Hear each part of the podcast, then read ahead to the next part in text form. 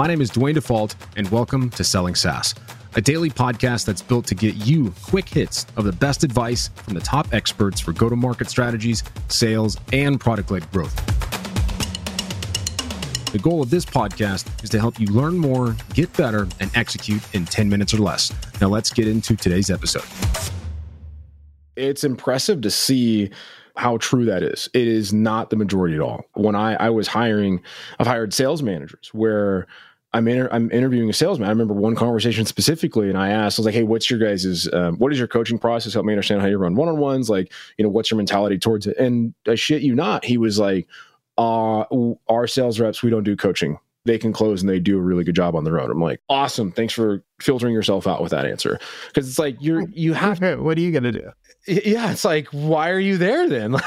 Like, are you just, are you like holding people's hands? Are you just running reports all day? It's like, cause they have tools to do that automatically. I can gotten to the point now where you can almost instantly tell if someone's a learner.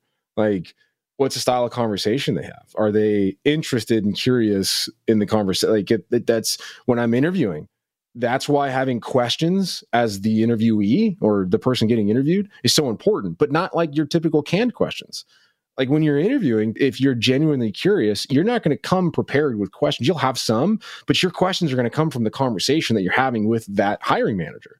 And if you can't do that naturally sales is going to be a really tough job.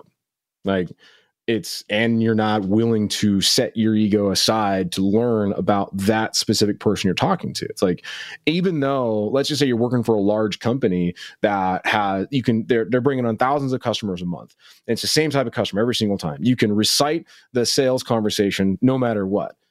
It doesn't matter. It's the person behind the problem you have to understand to learn about the individual that you're talking to just because they have the very the same type of use case as a company same type of lead they came in the same way you, you can't just assume they're experiencing their problem the same way someone else was and if you're not a learner if you don't have that curiosity then that customer is going to have a really shitty experience. I agree. And right now, more than anything, like it, again, regardless of economic situation, but when it is an economic winter going on, that curiosity pays off because you need to build trust. If you can't build trust, then they're going to ignore your calls and you're going to get ghosted.